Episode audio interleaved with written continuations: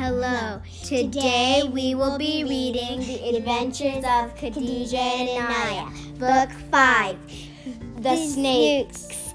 There is a new villain. Dun dun dun, says the man on the TV. Khadijah says to Inaya, Oh no, what will we do? I Inaya says, Calm down, it's okay, we'll get her. They had just defeated Pussycat a few months ago. They went to town. In town, they saw something. Something odd.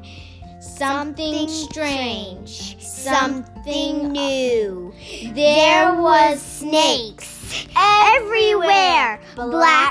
Ugly, curving, whirling, and biting. Biting, everyone. Hiya! Pow! And I and Kana and I and Khadijah punched and punched the snakes. The snakes. Soon they were all dead. Fast forward oh, and hooray! Hooray! The snakes are dead. When they went home, Umair said, Oh, oh, there you are. I was looking for you while I was licking the sidewalk.